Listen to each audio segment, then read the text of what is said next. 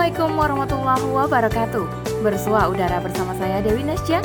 Kali ini di rubrik medikal. Kali ini dengan judul Sepsis Neonatorum oleh Desi Wulansari MSI. Sahabat, impian setiap pasangan suami istri adalah memiliki keturunan yang sehat jasmani dan rohani. Diberikan keturunan merupakan anugerah yang tiada taranya dari Sang Maha Pencipta. Selain anugerah diberi keturunan, kesehatan pun menjadi doa dan harapan bagi hambanya yang menyadari betapa mahalnya kesehatan jika kita tidak menjaganya dengan baik. Selasa sore, 8 Februari 2011 lalu, seorang ibu berangkat ke rumah sakit bersiap untuk melakukan persalinan. Berjuang sekuat tenaga, melahirkan bayi perempuan yang tengah dinanti-nanti selama ini. Sakitnya induksi yang diberikan memaksa mulasnya perut lebih cepat dari kontraksi yang biasanya. Tepat pukul 13 waktu Indonesia Barat, lahirlah bayi mungil dengan sempurna atas kebesaran Allah SWT. Namun, setelah 3 hari berada di inkubator, ternyata sang ibu mendapatkan kabar bahwa bayi tersebut menderita sepsis neonatorum. Mendengar penjelasan dokter tersebut, tiba-tiba sang ibu merasa lemas dan menangis karena khawatir memikirkan apa yang akan terjadi dengan buah hatinya. Sahabat, ada baiknya kita mencari tahu dan mengetahui tentang penyakit yang biasanya diderita pada bayi yang baru lahir. Apakah sepsis neonatorum itu? Berbahayakah bagi penderitanya? Dan bagaimana penanganannya? Sepsis neonatorum adalah infeksi darah yang dapat terjadi pada bayi yang baru lahir. Infeksi ini bisa menyebabkan kerusakan di berbagai organ tubuh bayi. Bahkan Badan Kesehatan Dunia WHO memperkirakan terdapat sekitar 3 juta bayi di seluruh dunia meninggal karena sepsis neonatorum setiap tahunnya. Sahabat, infeksi ini pada umumnya disebabkan oleh infeksi bakteri. Dan pada kasus-kasus tertentu, sepsis neonatorum juga dapat disebabkan oleh infeksi virus dan jamur. Kelihatannya tidak terlalu berbahaya. Tetapi jangan tertipu dengan penyakit yang disebabkan virus dan jamur yang biasa kita dengar.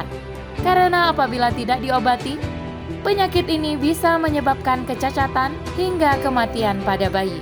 Subhanallah, betapa mengerikan makhluk ciptaan Allah ini. Begitulah Allah menciptakan setiap makhluknya dengan alasan yang Allah lebih mengetahuinya. Sahabat, perlunya kita mengetahui tanda-tanda ataupun gejala sepsis neonatorum yang biasanya terjadi pada bayi yang baru lahir, diantaranya adalah suhu tubuh menurun atau meningkat, bayi tampak kuning, muntah-muntah, lemas dan kurang responsif, kurang mau menyusui, diare, perut membengkak, detak jantung menjadi cepat atau lambat, kejang-kejang, kulit pucat atau kebiruan, sesak napas dan gula darah rendah. Tanda-tanda tersebut perlu diwaspadai bagi para ibu yang baru memiliki bayi setelah melahirkan. Sang ayah pun perlu siaga atas setiap kemungkinan yang terjadi pada bayinya yang baru lahir.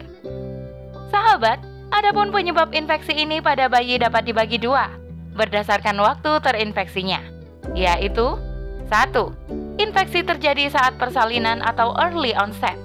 Sepsis neonatorum yang terjadi setelah persalinan disebabkan oleh infeksi bakteri yang berasal dari tubuh ibu, seperti Group B, Streptococcus atau GBS, E. coli, dan Staphylococcus. Infeksi ini dapat terjadi dalam waktu singkat, yaitu berkisar antara 24 hingga 72 jam setelah persalinan. Selain bakteri, virus herpes simplex alias HSV atau virus lainnya juga bisa menyebabkan infeksi parah pada bayi yang baru lahir. Resiko lebih tinggi jika terkena dari virus-virus tersebut jika bayi lahir prematur, infeksi plasenta dan air ketuban, serta lahir dari ibu yang mengalami ketuban pecah awal lebih dari 18 jam sebelum persalinan. 2. Infeksi terjadi setelah persalinan atau late onset. Sepsis neonatorum yang terjadi setelah bayi lahir setelah jangka waktu 4 hingga 90 hari setelah bayi lahir. Kuman penyebab infeksi ini seringkali berasal dari lingkungan, misalnya Staphylococcus aureus, Klebsiella, dan pseudomonas. Selain bakteri, jamur Candida juga dapat menyebabkan sepsis pada bayi.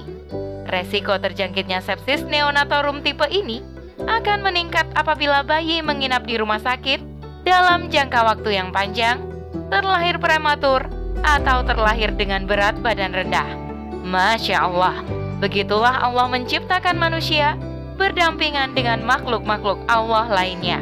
Namun, jika kita yakin dan berserah diri dengan qada yang telah diberikan Sang Pencipta, maka kita pun yakin bahwa Allah akan memberikan obatnya, kesembuhan, bahkan pengetahuan bagi kita untuk mengetahui setiap penyakit, obat, dan cara mengatasinya, sesuai dengan Al-Quran dan Sunnah sebagai pedoman kehidupan manusia.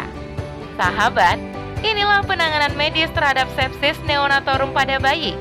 Bahwa jika kita melihat tanda dan gejala yang terjadi, pengobatan harus dimulai secepat mungkin agar tidak terlambat nantinya. Bayi perlu mendapatkan perawatan dan evaluasi ketat di rumah sakit. Bahkan kebanyakan bayi yang terkena sepsis neonatorum perlu menjalani perawatan di ruang ICU bayi atau NICU. Selama dalam perawatan, bayi akan diberikan antibiotik dan dipantau secara ketat oleh dokter. Pemberian antibiotik dapat dilakukan selama 7 hingga 10 hari jika tidak ditemukan pertumbuhan kuman pada pemeriksaan kultur darah atau cairan otak. Namun, jika ditemukan bakteri dalam pemeriksaan oleh dokter anak, maka antibiotik dapat diberikan hingga 3 minggu. Selain diberi obat-obatan, dokter pun akan memantau tanda-tanda vital dan tekanan darah bayi, juga melakukan pemeriksaan darah lengkap. Jika diperlukan, bayi dapat dimasukkan ke dalam inkubator agar kondisinya bisa lebih stabil. Sahabat, sepsis neonatorum nyatanya adalah kondisi serius dan masih menjadi momok para ibu sebagai salah satu penyebab utama kematian pada bayi. Maka, perlunya seorang ibu melakukan pemeriksaan semasa kehamilan secara berkala kepada dokter atau bidan adalah sebagai salah satu cara ikhtiar kita sebagai seorang muslim dalam menjaga kesehatan. Dan persalinan yang ditangani oleh para profesional kesehatan dapat membantu secara dini jika terjadi sepsis neonatorum ini pada bayi yang baru dilahirkannya. Penanganan dini saat masa kehamilan mampu mencegah resiko terjangkit pada bayi. Insya Allah, ikhtiar dan doa kita sebagai manusia yang ingin sehat akan senantiasa Allah berikan perlindungan dari berbagai macam penyakit yang ada di dunia. Namun, tetap kita harus menerima apapun takdir Allah dari setiap penyakit yang kita derita dengan meyakini bahwa itu juga merupakan rahmat dari Allah serta sebagai penggugur dosa-dosa kita kelak. Wallahu a'lam bishawab. Demikian rubrik medical kali ini, sampai bertemu di rubrik medical selanjutnya. Saya Dewi Nesja pamit undur diri. Afu minkum, wassalamualaikum warahmatullahi wabarakatuh.